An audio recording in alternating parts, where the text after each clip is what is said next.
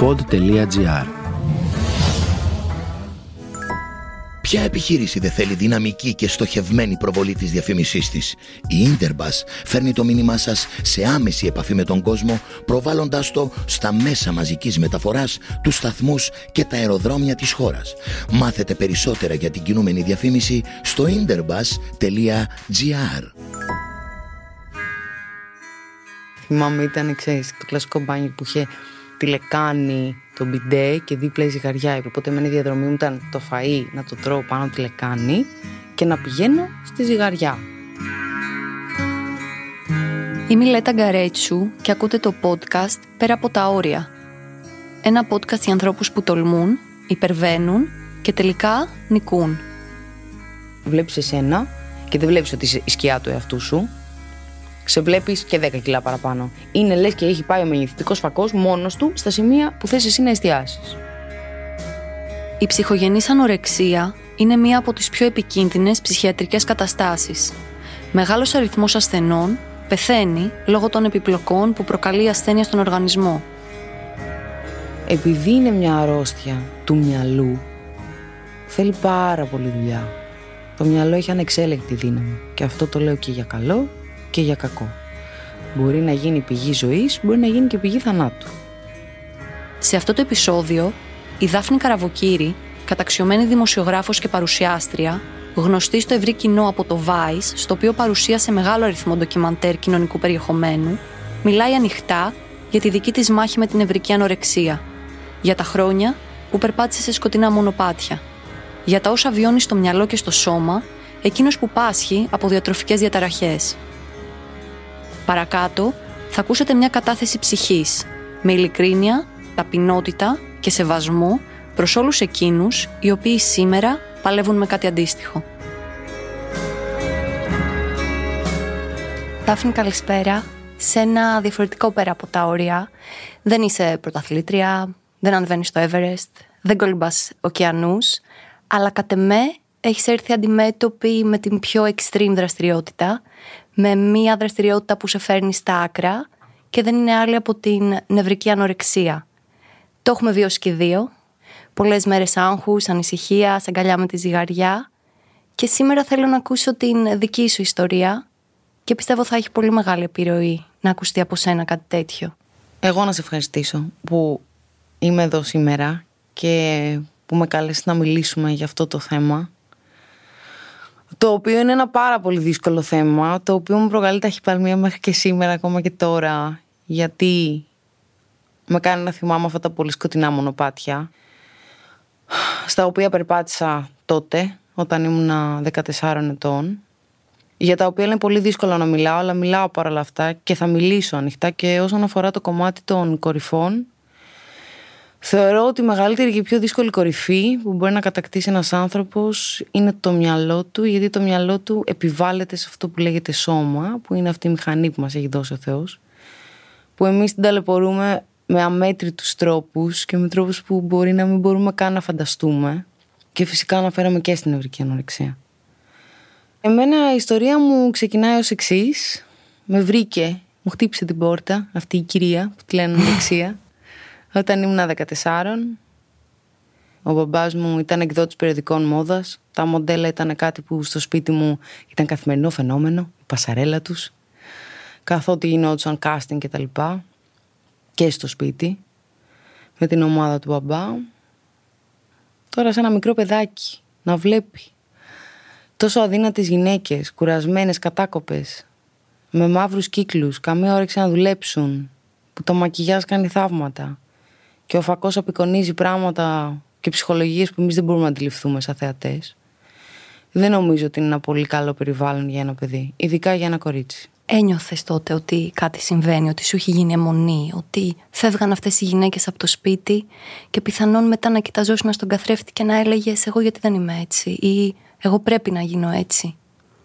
Ήμουν ένα ζουμπουρλίδικο, ωραίο, νόστιμο παιδάκι με μαγουλάκια ροζ που σφίζανε από ζωή και ξέρω ότι αυτό που έγινα μετά ήταν ένα φάντασμα που μου θύμιζε πολύ αυτές τις κοπέλες. Σαφώς και όταν τις έβλεπα ένιωθα λυψή Σαφώς και όταν τις έβλεπα έλεγα τι πάει λάθος με μένα. Σαφώς ένα παιδάκι 14 ετών δεν ξέρει ούτε πώς να συζητήσει γι' αυτό, ούτε πώς να το αποκωδικοποιήσει, ούτε και πού να αποτανθεί. Διότι όταν θεωρείς πως έχεις κάτι λάθος πάνω σου, ενώ είσαι καθόλου σωστός και υγιής, τι να πας να πεις στη μαμά σου; Μαμά, γιατί δεν είμαι έτσι; Αφού δεν ξέρεις τι θα πει έτσι και δεν ξέρεις γιατί δεν είσαι έτσι, γιατί δεν ξέρεις και πώς αλλιώς. Άρα δεν έχεις τη σωστή εικόνα του εαυτού σου. Άρα να πας να πεις τι σε ποιον. Άρα λες τι καλά. Σε πρώτη φάση, αυτό που μπορώ να αντιληφθώ είναι ότι για να τους μοιάσω, μάλλον πρέπει να πεθάνω της πείνας. Και λίγο πριν πεθάνω, μπορεί και να το σώσω. Θυμάσαι την πρώτη μέρα που ξεκίνησε αυτός ο αγώνας, πόλεμος. Κοιτώντας εδώ το τραπέζι, βλέπω εμένα στο μπάνιο του σπιτιού τότε δεν μπορώ να σου πω αν έκανα αυτή τη συμφωνία με τον σκοτεινό μου εαυτό, γιατί θεωρώ ότι είναι ένας σκοτεινός εαυτός που μας βάζει αυτά τα φυτίλια. Αλλά θυμάμαι ότι ήταν πολύ δύσκολο. Δεν θυμάμαι τη στιγμή που ξεκίνησε σαν στιγμή. Πάντως θυμάμαι ότι αυτόν τον στόχο ήθελα να τον πετύχω και ακούγεται σχεδόν μακάβριο και ανατριχιαστικό γιατί είναι ένας στόχος είναι ένα στίγμα που παίζεις με τη ζωή σου, έτσι.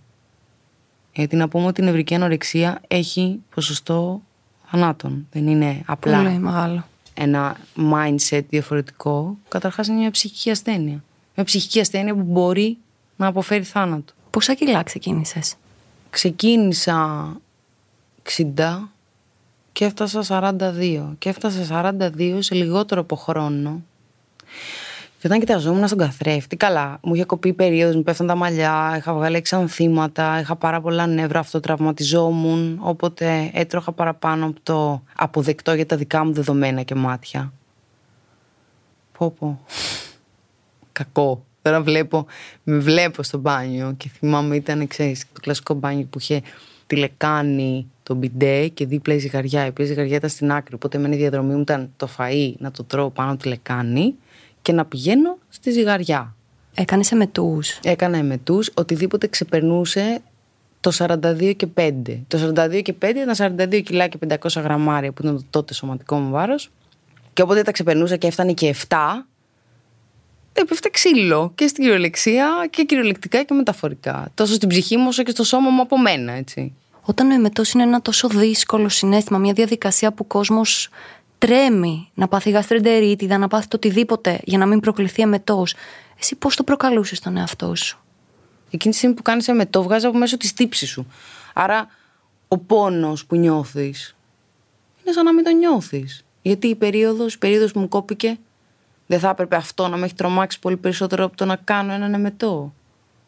Δηλαδή, όταν δεν σε τρομάζει το καταστροφικό όξινο περιβάλλον του στομαχιού το οποίο βρίσκεται στο στόμα σου, άρα μπορεί να χαλάσουν τα δόντια σου, να πέσουν τα δόντια σου, να πάθεις παλινδρομήσεις και να προκληθούν ένα εκατομμύριο κακά πράγματα. Τι να σε τρομάξει ο εμετός, σαν εμετός; Αυτοτραυματισμός, πειθαρχία, εξαντλητική γυμναστική, εμετή, αποχή από την απόλαυση είναι μερικά από τα χαρακτηριστικά των ανθρώπων που πάσχουν από διατροφικές διαταραχές. Η Δάφνη Καραβοκύρη έκανε τα πάντα για να βλέπει το νούμερο στη ζυγαριά να πηγαίνει προς τα κάτω. Σε μια τρυφερή ηλικία ξεγνασιάς, εκείνη ήταν εσκλαβωμένη στο στόχο της, που δεν ήταν άλλος από το να αδυνατίζει διαρκώς. Κόντρα σε όλους, κόντρα στην υγεία της, κόντρα στην ίδια της τη ζωή. Πότε κατάλαβαν οι γονείς της ότι υπάρχει πρόβλημα και πόσο εύκολο ή δύσκολο είναι για έναν άνθρωπο με ανορεξία να κρυφτεί από τους γύρω του; Δεν επέτρεψα στους γύρω μου να καταλάβουν ότι έχω πρόβλημα, διότι φορούσα πάντα φαρδιά ρούχα. Οπότε είναι και λίγο στο μετέχμιο της έκφρασης είσαι πάνω στην ανάπτυξη. Οπότε δεν μπορώ να σου πω ότι κάποιος το είχε καταλάβει στην αρχή και πέρασε και πολύς καιρός μάλιστα. Επίσης, επειδή είμαι ένας άνθρωπος με πολύ δυνατή πειθό, αυτό που έλεγα είναι ότι εγώ έχω πρόγραμμα, εγώ ξέρω. Οπότε τι να μου πει ο άλλος, όταν νομίζει ότι βλέπει έναν υγιή άνθρωπο, στο νου του τουλάχιστον. Το μυαλό μου εμένα φαινόταν υγιέστατο. Να μου πει τι. Πήγαινα στα μαθήματά μου, δεν είχε μειωθεί η απόδοσή μου, στο σχολείο μου πήγαινα, τους φίλους μου είχα. Κατάλαβες. Δεν θα ξεχάσω ποτέ ένα ταξίδι που είχα πάει με τον πατέρα μου στο Παρίσι. Εγώ, λόγω της δουλειάς του μπαμπά μου, πήγαινα πάρα πολύ μαζί του στα ταξίδια. Και είχα πάρει μαζί μου ένα κουτί μου στο κούλουρα και μίλκο. Αυτή ήταν η βαλίτσα μου. Και μου λέει ο πατέρας μου, τι συμβαίνει; Του λέω, Αυτά με ευχαριστούν να τρώω αυτή τη στιγμή. Σόπα μου λέει. Του λέω ναι. Ο μπαμπάς μου πέτυχε κάτι. Και έχει σημασία να το πω αυτό εδώ. Δεν ήταν ποτέ μπαμπάς, ήταν πάντα φίλος πρωτίστως. Το γεγονός ότι ήταν φίλος με έκανε να τον εμπιστευτώ παράφορα. Που σημαίνει ότι μπορούσα να το αποκαλύψω σκοτεινές μου σκέψεις. Άθελά μου κιόλας ενδεχομένως. Γιατί στα 14 τι αντίληψη να έχεις, πόσο καλοσχηματισμένο να είναι αυτό το κεφάλι. Οπότε του πέταγα κάτι μπαρούφες που εκείνος μπορούσε να τις αποκωδικοποιήσει και να πει το παιδί μου έχει πρόβλημα. Τι, δηλαδή, τι Ας πούμε το ότι μου έλεγες; αρέσει το Milko και τα μουστοκούλουρα, σιγά που σου αρέσει το Milko και τα μουστοκούλουρα και είσαι 14 χρονών και ξέρεις να μου το πεις. Ενώ εσύ μέχρι χθες κατασπάραζες τις μπριζόλες, τα πατατάκια, τα ψάρια, τα λαχανικά σου. Δηλαδή, πώς ξαφνικά. Ένα μουστοκούλουρο, ας πούμε. Ή Όχι. μισό. Έτρωγα έξι μουστοκούλουρα την ημέρα. Δύο, δύο και δύο. Οκ. Και με τι μετά; Και μετά μπορεί να τρώγα και λίγο γιαουρτάκι. Α. Γιατί με φούσκωνε. Οπότε έλεγα εντάξει, είμαστε τέλεια. Και μπορεί να έπαιρνε και λίγο μίλκο. Μ' άρεσε η ζάχαρη, μ' άρεσε η σοκολάτα. Λέω μάλιστα θα βρω το δικό μου καλύτερο κόμπο. Έτσι ώστε να χάσω κιλά, αλλά να- τουλάχιστον Το να ευχαριστιέμαι. απολαμβάνω ναι, όσο μπορώ αυτό που τρώω. Και πήγαμε στο Παρίσι. Πράγματι δεν έτρωγα τίποτε άλλο. Ε, και όταν γυρίσαμε στην Αθήνα, σηκωτή από τα μαλλιά με έπιασε ο μπαμπάς μου. Δεν το λέω με την έτσι κακοποίησης προφανώς, ενώ ότι έκρουσε τον κόδωνα του κινδύνου. Και μου λέει: Άκουσε να δεις. Ή θα μπεις στο νοσοκομείο και με την κορτιζόνη θα πάρεις 40 κιλά, όχι τα 20 και κάτι που έχεις χάσει, ή θα αρχίσεις να τρως. Δεν μου έκανε καμιά κουβέντα για την ανορεξία, αλλά τι έκανε πάρα πολύ έξυπνα με τις γνώσεις του τότε. Με χτύπησε και πονάω. Σου λέει την πονάει να πάρει κιλά. Θα της πω ότι αν μπεις στο νοσοκομείο θα πάρει κορτιζόνη και κιλά. τελείω, θα πάρει τα κιλά πίσω. Που ήταν πάρα πολύ ωραίος ψυχολογικός εκβιασμός. Δεν λέω ότι πρέπει να γίνεται, αλλά σε μένα έπιασε. Και πράγματι αυτός ο άνθρωπος, από εκεί που τρελαινόταν και σκοτωνόταν στη δουλειά, 24 ώρες το 24ωρο, φρόντιζε να έρχεται σπίτι κάθε μεσημέρι για να βλέπει τι εγώ τρώω. Νοσηλεύτηκες. Νοσηλεύτηκα για δύο-τρεις μέρες. Εκεί η φάση πώς είναι; Εκεί δεν ήταν καθόλου ευχάριστα τα πράγματα. Η φοβία μου ήταν πάρα πολύ μεγάλη. Δεν πρόλαβα να πριστώ από την κορτιζόνη, αλλά είχα τους γιατρούς οι οποίοι μου λέγανε: Κοίταξε, αν δεις, άμα θες να κάτσεις εδώ, κάτσε όσο θες. Κάτσε όσο θες, θα φύγεις σαν μπαλόνι. Άμα αποφασίσεις τελικά ότι Δεν θα φας. Δεν θα φας. Και ως αντίδραση δεν έτρωγα το φαγητό του νοσοκομείου και δεν έτρωγα τίποτα. Οπότε, ξέρεις, στα λέω τώρα και τα σκέφτομαι και δεν, δεν αναγνωρίζω εμένα μέσα σε αυτά. Είναι σαν να μιλάμε για έναν άλλον άνθρωπο. Γιατί η αλήθεια είναι ότι όταν πάσχεις από μια ψυχική νόσο, που αυτή είναι μια ψυχική νόσος, δεν είσαι εσύ.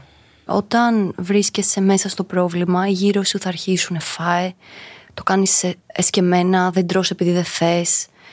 Εσύ το έκανες επειδή δεν ήθελες ή κάποια στιγμή χάθηκε ο έλεγχος και απλά το μυαλό σε καθοδηγούσε; Καταρχάς, δεν υπάρχει ωραιότερη έκφραση για έναν ανορεξικό ότι «Α, φάε λίγο. Λες, μωρέ, μπράβο, με παρατήρησαν. Έχω χάσει. Δηλαδή, ξέρεις. Και εσύ του λες, Όχι, όχι, μια χαρά είμαι. Και λες, Τέλεια. Για να έχω φτάσει εκεί, μπορώ να πάω ακόμα πιο κάτω. Αυτό είναι πάντα, το ακόμα πιο κάτω. Γιατί βλέπεις εσένα και δεν βλέπεις ότι είσαι η σκιά του εαυτού σου. Σε βλέπεις και 10 κιλά παραπάνω. Είναι λες και έχει πάει ο μεγεθυντικός φακός μόνος του στα σημεία που θες εσύ να εστιάσεις. Κορμιά αποκαμωμένα, κόκαλα παντού, πρόσωπα ταλαιπωρημένα, η εικόνα των ανθρώπων με νευρική ανορεξία. Ένας καθρέφτης στον οποίο βλέπεις μια διαστρεβλωμένη εικόνα. Παράλληλα, η μόδα της κοινωνίας ότι οι πιο αδύνατοι είναι και πιο αποδεκτοί.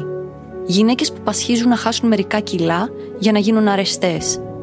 Έζησε η Δάφνη το άγχος ότι πρέπει στο σχολείο να είναι αδύνατη και πόσο δύσκολο ήταν για εκείνη να αντιληφθεί το πρόβλημά της.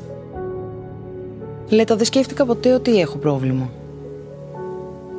Είτε το βλέπαν, είτε μου το λέγανε. Απ' τη μία έμπαινε, απ' την άλλη έβγαινε και εγώ συνέχιζα αυτήν την ασκητική ζωή, αυτή τη μοναχική πορεία που έλεγε πώς το 42 και 5 θα γίνει 40. Που έγινε 40. Νομίζω ότι φοράς άλλο ζευγάρι ματιών εκείνη τη στιγμή και φοράς τα μάτια της ψυχής σου που τα βλέπουν όλα διαβρωμένα. Οπότε σε ένα ιδιωτικό σχολείο όπου και πήγαινα μέχρι και το Λύκειο ήταν πάρα πολύ μεγάλος ο ανταγωνισμός του τι νούμερο φοράς. Το τζιν, αν είναι 25, Ακριβώς. 26. Και, και γιατί προκύπτει αυτό, διότι όλοι οι άνθρωποι βασικά έχουν διαφορετικό σωματότυπο. Εσένα η μαμά σου μπορεί να έχει πιο ψηλά πόδια από τη δική μου και πιο αδύνατα και να είναι έτσι το σκαρί σου. Όταν εγώ όμως σε βλέπω στο σχολείο, δεν θα καταλάβω τι σημαίνει σωματότυπος, δεν ξέρω τη μάνα σου. δεν θα κάτσω να αναλύσω όλο αυτό. Απλά θα δω ένα αδύνατο κοριτσάκι, στο οποίο θα ήθελα να μοιάσω. Αλλά αν δεν καταλάβω και αν δεν μου εξηγήσει κάποιος τι συμβαίνει, γιατί οι άνθρωποι είναι διαφορετικοί και τους αγαπάμε για τη διαφορετικότητά τους. Και μακάρι ο καθένας να είναι διαφορετικός και να μπορεί να το υποστηρίξει και ότι αυτό δεν είναι κακό. Ένιωθες ότι δέχεσαι bullying λόγω του ότι ήσουν, ας πούμε, δύο-τρία κιλά παραπάνω από τις άλλες κοπέλες, ή απλά ένιωθες ότι δεν θα μπορέσεις να έχεις ένα αγόρι όπως πιθανόν να είχαν άλλες, οι οποίες να ήταν σκίνη ή να είχαν άλλο σωματότυπο. Καταρχάς, το μυαλό ενός ανθρώπου που πάσχει από διατροφική διαταραχή λοκάρει σε συγκεκριμένα πράγματα. Θεωρείς ότι αν είσαι 5 κιλά πιο αδύνατος μπορεί να κατακτήσεις τον κόσμο. Θεωρείς ότι αν είσαι 5 κιλά πιο αδύνατος θα είσαι και πιο έξυπνος, θα είσαι και πιο ικανός, θα είσαι και πιο αποδεκτός, θα σε αγαπάνε περισσότερο, θα είσαι, δεν ξέρω, πιο ικανός πιο αποδεκτός. Λέω και ξαναλέω τη λέξη αποδεκτός, γιατί στην πραγματικότητα αποδεκτός θες να είσαι. OK, okay, δεν αποδέχεσαι εσύ τον εαυτό σου και επιβάλλεις αυτό το μέτρο της πείνας σε σένα για να γίνεις αποδεκτός από τους άλλους. Μπας και καταφέρεις να αγαπήσεις τον εαυτό σου. Μόνο που δεν πάει έτσι, δεν λειτουργεί έτσι το σύστημα. Η αγάπη έρχεται από εμάς και μετά από τους άλλους. Αυτά είναι πολύ, πολύ ψηλά γράμματα για ένα παιδάκι. Και ένα παιδάκι τότε. Χωρίς ίντερνετ, χωρίς βιβλία, χωρίς πολλά και χωρίς γονείς που ξέρουν να σε καθοδηγήσουν γιατί κάπου το έχουν ξαναδεί και μπορούν να ταυτιστούν. Οπότε αυτό που θα σου πω είναι ότι δεν δέχτηκα ποτέ bullying επειδή δεν μπαίνω στο συγκεκριμένο νούμερο τζιν. Αλλά είδα το αντίθετο που είναι ακόμη πιο σκληρό. Όταν ο άλλος σε θέλει επειδή έχεις χάσει κιλά. Περισσότερο. Αυτό είναι σαν να σου λέει εμέσως πλην σαφώς, καλά έκανες. Είναι κόκαλο. Ναι. Και μάλιστα τότε, εκείνη την περίοδο, ήταν πάρα πολύ της μόδας τα μοντέλα, τα πάρα πολύ αδύνατα. Mm. Ήταν που το fashion industry τότε δεν είχε ακόμα κάνει όλες αυτές τις αποκαλύψεις ότι τα μοντέλα πεθαίνουν από την πείνα. Δεν υπήρχαν τα plus size. Μην τρελαθούμε τώρα. Βλέπανε plus size τι διαφημίσεις και γελούσανε.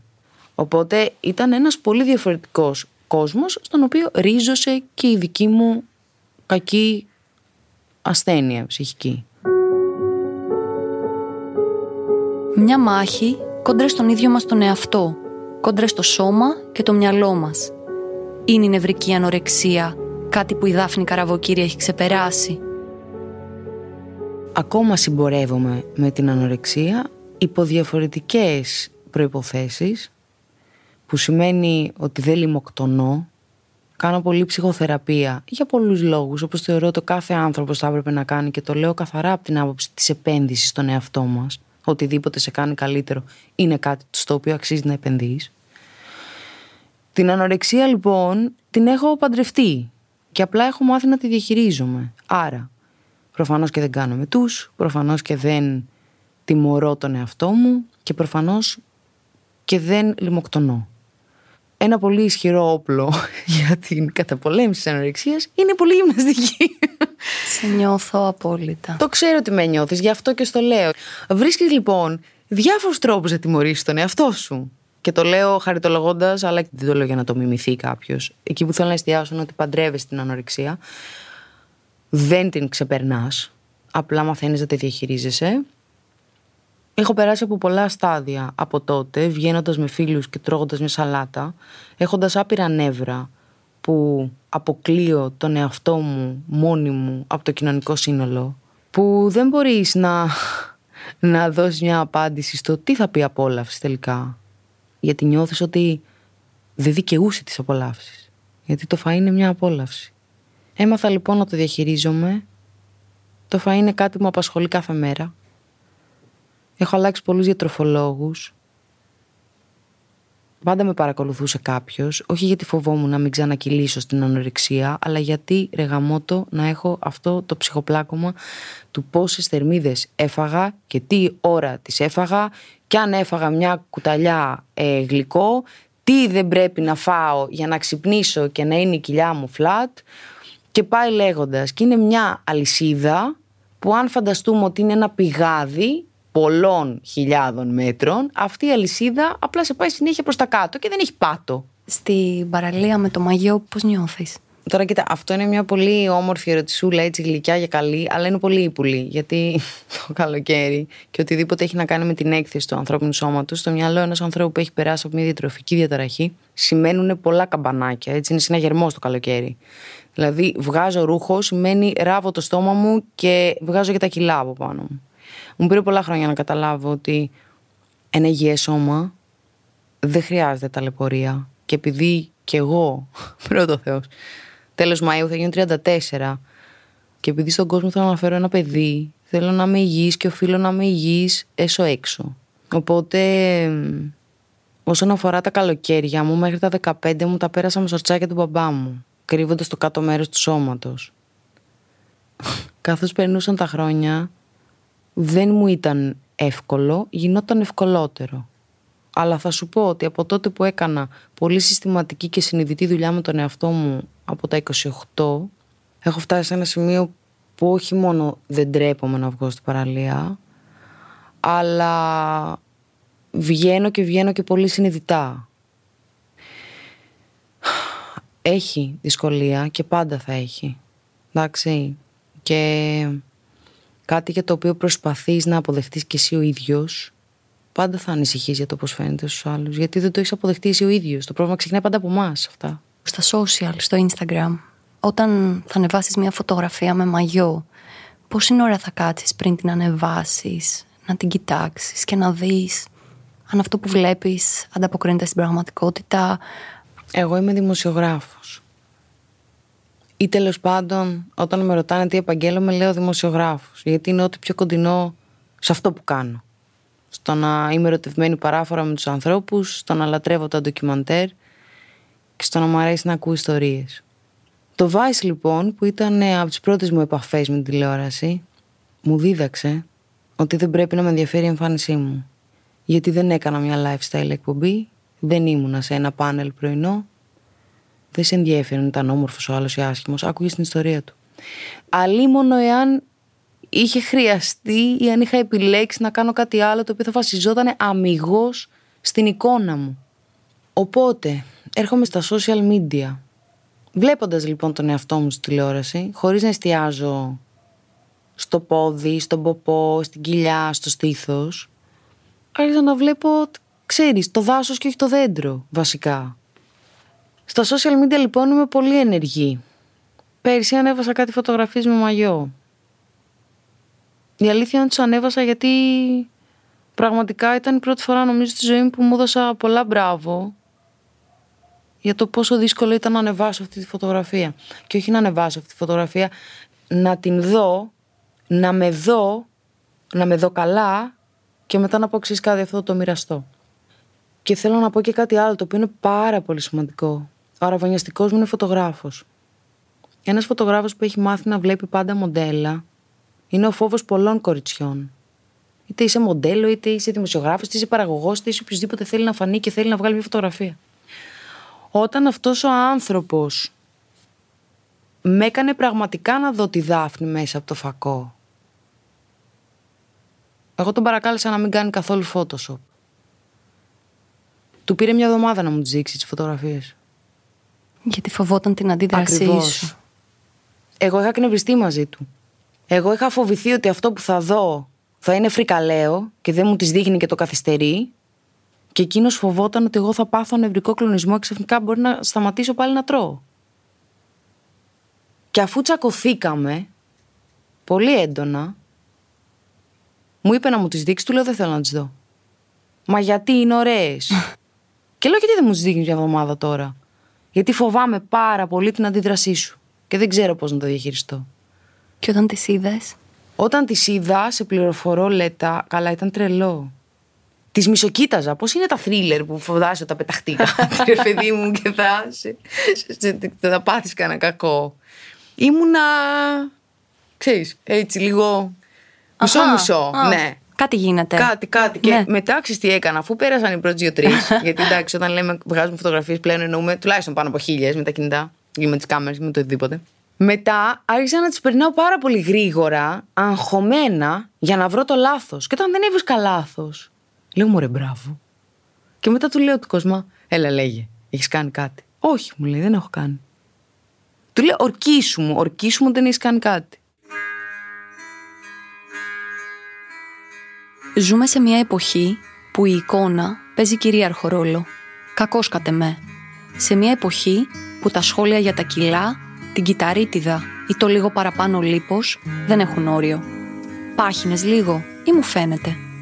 Πόσο θα σου πήγαινε να έχανες λίγα κιλά; Τελικά πόσο ρόλο μπορεί να παίξουν τέτοιου είδους εκφράσεις και πόσο επιβαρυντικός παράγοντας είναι τα social media εκεί που όλα φαντάζουν τέλεια. Να ξέρετε, το λέω δηλαδή πραγματικά, αν μπορούσα να το φωνάξω, το φώναζα. Προσέχετε τι λέτε. Προσέξτε τι λέτε στους ανθρώπους και πώς το λέτε. Γιατί κάποιες λέξεις σε κάποιους ανθρώπους έχουν πολύ διαφορετική χρειά, μετάφραση, πολύ διαφορετικό συνέστημα από αυτό που μπορεί να νομίζετε ότι λέτε. Θα σου πω, είχα ένα φίλο κάποτε, γκομενική κατάσταση. Και του λέω μια μέρα δεν έχω όρεξη, παιδί μου, να κάνω γυμναστική να πας να κάνεις γυμναστική τώρα γιατί πρέπει να κάψεις αυτά που έφαγες.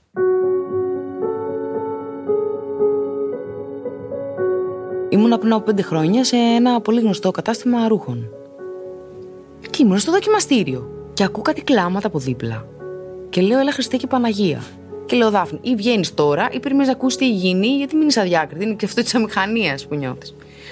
Και ήταν κάτι κοριτσάκια ρεσιλέτα 15 ετών, τα οποία κλαίγανε επειδή δεν τους έκανε το 38 γιατί αυτή η εταιρεία ρούχων αποφάσισε να αλλάξει το νούμερό της το 38 και να είναι πιο στενό. Άρα το 38 σου θα ήταν τώρα το 36 σου.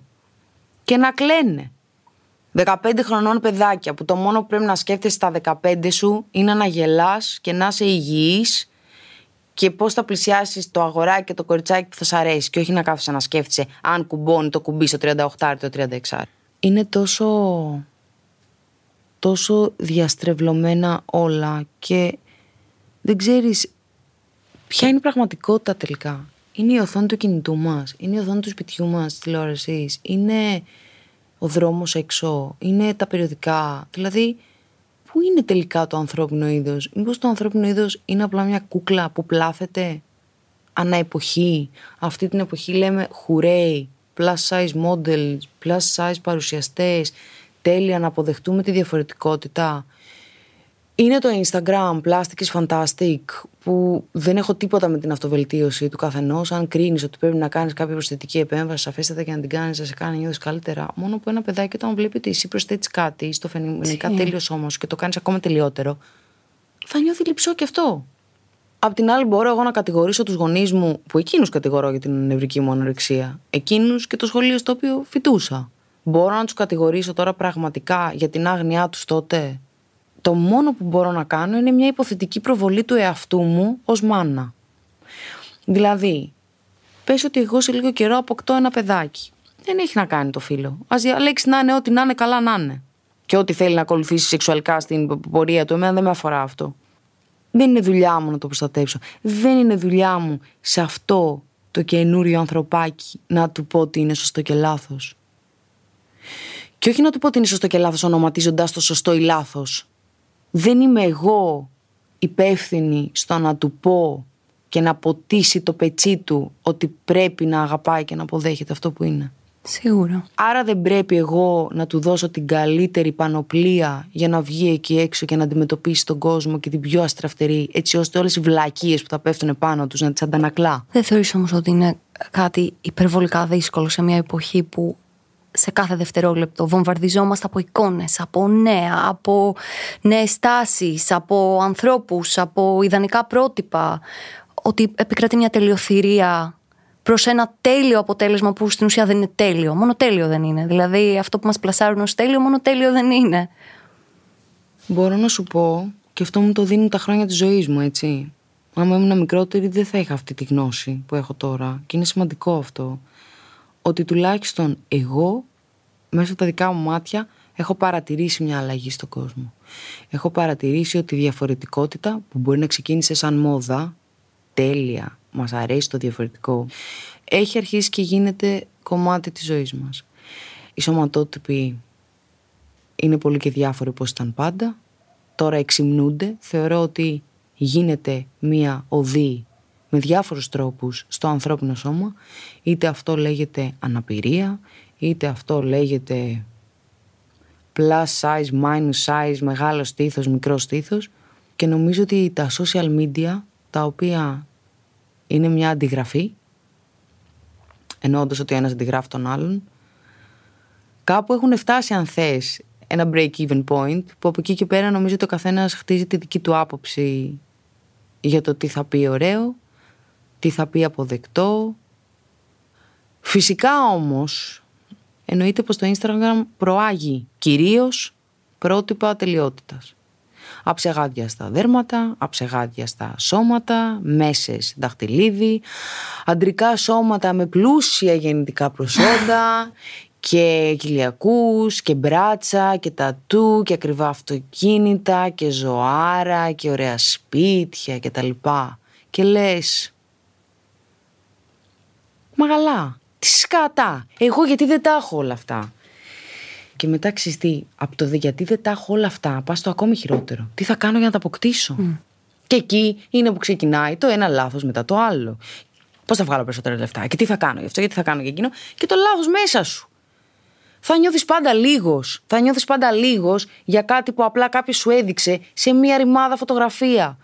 Είναι μια φωτογραφία. Πότε θα καταλάβει ο κόσμος ότι δεν είμαστε οι φωτογραφίες μας στο Instagram. Ούτε εγώ, ούτε εσύ. Όταν εγώ θα ανεβάσω μια φωτογραφία με ένα χαμόγελο, δεν σημαίνει ότι όλα μου πάνε καλά; Πιστεύεις ότι σε έναν κόσμο που δεν υπήρχαν τα social και δεν υπήρχε η προβολή και δεν υπήρχε το τι θα πει ο ένας, τι θα πει ο άλλος, θα ήταν τόσο αυξημένα τα ποσοστά της νευρικής ανορεξίας και εν γέννη των διατροφικών διαταραχών; Δεν ξέρω, ρε Σιλέτα. Δεν μπορούμε να πούμε ότι αποκλείουμε κάτι. Δηλαδή, είναι σαν να λέω εγώ ότι έχω μια σχέση. Αλλά τον κρατάω στο, στο μπουντρούμι, έτσι κάτω. Και του λέει: Μην βγεις, γιατί άμα βγεις μπορεί να δεις τη λέτα και Παναγιά μου να σκοπούν τα πόδια και να με χωρίσεις. Λοιπόν, δεν γίνεται να κρύβεις την ψεύτικη πραγματικότητα από την πραγματικότητα. Είναι καλό που υπάρχουν τα social media. Η ανορεξία σαφέστατα δεν είναι καλό να ζει μέσα από τα social media, γιατί ζει μέσα από τα social media. Είναι ένα κουνούπι, έτσι είναι η ανορεξία, ένα κουνουπάκι που πίνει το αίμα των ανθρώπων και αυτό το κέντρο αιμοδοσία λέγεται Instagram. Φοβάσαι ότι μπορεί να ξανακυλήσεις. Προφανέστατα και το φοβάμαι. Επειδή η ανορεξία σε κάνει να φοράς άλλα γυαλιά, μοιοπία, πρεσβειοπία, οτιδήποτε, δεν είσαι εσύ. Έχω πει στους γύρω μου ότι αν ποτέ πέσω πολύ κάτω ή πάω πολύ πάνω, επειδή ενδεχομένως εγώ μπορεί να μην το δω, θέλω να το δείτε εσείς και να μου το πείτε. Και ξέρεις ποια είναι η συνθήκη η οποία με τρομάζει περισσότερο. Το οποίο εντάξει, θα πεις φωτιά να μας κάψει δηλαδή. Η συνθήκη της εγκυμοσύνης. Ωρε μάνα μου, πόσο φοβάμαι. Και είναι πραγματικότητα. Και είμαι, θεωρώ τον εαυτό μου έξυπνο, μορφωμένο, κάνω πράγματα για να βοηθήσω τους άλλους και όμως σκέψου πόσο φεύγουν όλοι αυτοί οι τίτλοι από πάνω μου και είμαι απλά ένας άνθρωπος με μια φοβία. Πότε κλήθηκες σε όλο αυτό το κομμάτι της νευρικής ανορεξίας να ξεπεράσεις τον εαυτό σου και τα ωριά σου; Και δεν σε ρωτάω αν τα ξεπέρασες, γιατί το θεωρώ δεδομένο ότι ένας άνθρωπος που μπαίνει σε αυτό το, το λούκι ξεπερνάει τα ωριά του.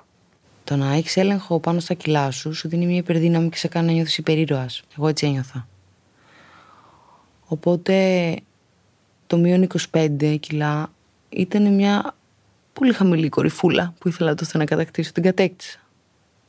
Και που ξεπέρασα τα όρια μου ήταν που συνειδητοποίησα πόση ζημιά έχει γίνει. Και αυτό το συνειδητοποίησα πέρσι, το καλοκαίρι, με την πάρα πολύ εντατική γυμναστική που έκανα. Όταν αναρωτήθηκα γιατί κάνω τόσο εντατική γυμναστική. Όταν τιμωρούσα τον εαυτό μου με τα γεύματα, που μπορεί να τα τρώγα κανονικά, αλλά οι τύψεις που αισθανόμουν, αυτό το πράγμα που με έτρωγε μέσα μου, ήταν σαν να έχω κάνει κακό σε κάποιον. Και αυτό που δεν καταλάβαινε ήταν ότι κάνω κακό σε μένα.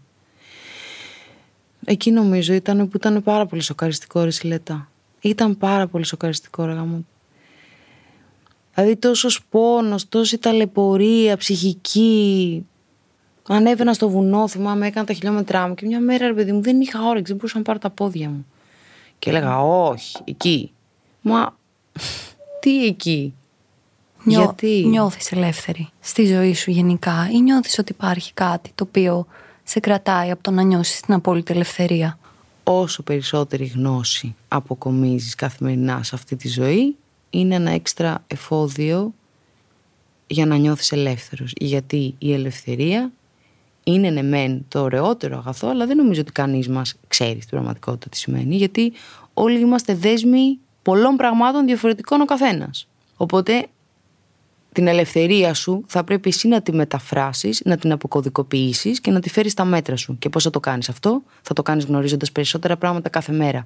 Άρα με περισσότερες γνώσεις καταλαβαίνεις και κατανοείς καλύτερα τι θα πει προσωπική ελευθερία και σε ποιο επίπεδο και τι σημαίνουν αυτά τα δύο για σένα. Δεν έφτασε η στιγμή που σηκώθηκε ένα πρωί από το κρεβάτι και αισθάνθηκε ότι η καρδιά σου κάτι δεν πάει καλά εδώ. Δεν μπορώ να πάω μέχρι το μπάνιο. Ζαλίζομαι. Τα μαλλιά μου τα κάνω έτσι και φεύγουν. Τα νύχια μου σπάνε. Δεν θορυβήθηκες. Ε, το βλέπα σαν παράσημο.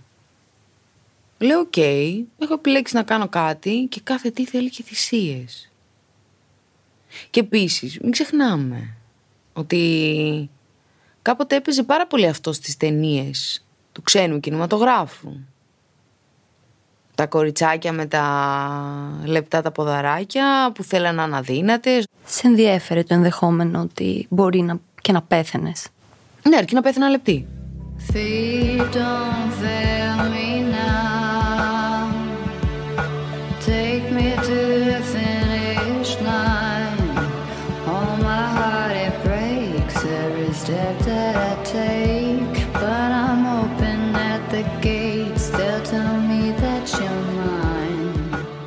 Σε δίδαξε όλο αυτό; Το ότι η ψυχοθεραπεία είναι απαραίτητη η παρακολούθηση των ανθρώπων που έχουν διατροφικές διαταραχές οποιοδήποτε τύπου θέλουν πολύ αγάπη και πολύ φροντίδα. Πρέπει οπωσδήποτε αυτά τα άτομα να τα παρακολουθεί και διατροφολόγος και ψυχολόγος, ψυχοθεραπευτής, ψυχίατρος. Υπάρχουν πολλοί ευτυχώς εκεί έξω. Α διαλέξει ο καθένας ό,τι του κουμπώνει καλύτερα. Δεν μου αρέσει να δίνω συμβουλές. Απλά γιατί έχω πάντοτε την ευθύνη των όσων λέω. Απλά θα πω από δική μου εμπειρία, σε μένα τη βοήθησε. Οπότε τη θεωρώ για μένα ένα απόσπαστο κομμάτι θεραπείας. Οπότε είναι σίγουρα ένας διατροφολόγος, ο οποίος θα σου πει: Φάει κοριτσάρα μου, μπορείς να φας, πρέπει να φας και θα φας αυτά και θα ξεφύγεις έτσι και θα κάνεις και τα δύο σου τα cheat day, είτε, είτε γυμνάζεσαι είτε δεν γυμνάζεσαι. Μάλιστα, τέλεια. Θα έχεις τον ψυχοθεραπευτή, ο οποίος θα κάτσει να σου βρει την πηγή του κακού όσο μπορεί. Μέχρι να πεθάνουμε θα παλεύουμε να βρούμε την πηγή του κακού, αλλά θα τη βρούμε κάποια στιγμή, τουλάχιστον στην πορεία να κουφίζεσαι. Σε 10 χρόνια από τώρα πώς φαντάζεσαι τη Δάφνη; Καταρχάς θέλω να ζω σε 10 χρόνια. Θέλω να είμαι καλά και να ζω. Γιατί τίποτα όπως είπα δεν είναι δεδομένο. Δεύτερον, θα ήθελα να έχω δύο παιδάκια, τουλάχιστον. Δύο παιδάκια. Θα ήθελα επαγγελματικά να είμαι κάπου πολύ καλά και όταν λέω πολύ καλά δεν εννοώ οικονομικά, εννοώ να μου έχει δώσει το σύμπαν τη δυνατότητα της επιλογής να κάνω κάτι που μου αρέσει και που με γεμίζει. Θα ήθελα να έχω ποιοτικό χρόνο για μένα και τους ανθρώπους που αγαπάω, διότι καλά τα λεφτά, τα ρούχα, τα αξισουάρ και όλα τα λούσα, αλλά όταν δεν έχεις χρόνο να τα ευχαριστηθείς με τους ανθρώπους σου, δεν έχουν καμία αξία. Θα ήθελα οι άνθρωποι γύρω μου να είναι υγιείς και να είναι αγαπημένοι και να έχω καταφέρει μέχρι τότε μέσα σε 10 χρόνια να βγάλω τις περισσότερες άγκυρες μπορώ από πάνω μου για να ζω πραγματικά πιο ελεύθερη. Σε ευχαριστώ πάρα πολύ. Χάρηκα πολύ που σε γνώρισα και ελπίζω έστω και λίγοι άνθρωποι να το ακούσουν αυτό το επεισόδιο και να εμπνευστούν με έναν τρόπο ότι δεν είναι παιδεία για να μπλέκεις, δεν είναι οι κορυφές που σε παρακινούμε να πας μέσα από το πέρα από τα όρια ή τα πελάγη που σου λέμε να πας να βουτήξεις. Θα είναι για μένα μεγάλη μου χαρά και ικανοποίηση έστω και ένας να αποφύγει αυτή την μιζέρια και την ε, δυσκολία στη ζωή του. Το σύνδρομο της ενοχής σε ανθρώπους που έχουν διαταραχές, τουλάχιστον διατροφικές, είναι κάτι που σε συνοδεύει σε πολλά πράγματα. Οπότε αυτό που μου έχει μείνει τώρα από αυτή τη συνέντευξη είναι ότι, «Ωχ Θεέ μου, τι είπα». ε, εγώ ευχαριστώ που ήρθα. Σου λέω, είναι λίγο τρομακτικό να βλέπεις έναν άνθρωπο και να συνομιλείς με έναν άνθρωπο ο οποίος έχει περάσει νευρική ανορεξία, γιατί είναι σαν να βλέπεις τον εαυτό σου στον καθρέφτη. Είναι πολύ τρομακτικό.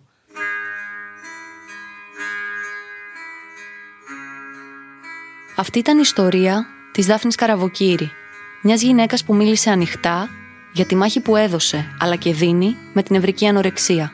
Μιας γυναίκας που δεν το βάζει κάτω και αποδεικνύει καθημερινά ότι είμαστε πολλά παραπάνω από μια φωτογραφία. Ένα επεισόδιο για όσους παλεύουν με προσωπικούς δαίμονες και τους κερδίζουν και για εκείνους που δίνουν τις δικές τους μάχες πέρα από τα όρια. Μάρια και Γιώργο, σας ευχαριστώ για την ηχοληψία και το μοντάζ. Αναζητήστε τα podcast που σας ενδιαφέρουν στο pod.gr, Spotify, Apple Podcast, Google Podcast ή όπου αλλού ακούτε podcast από το κινητό σας.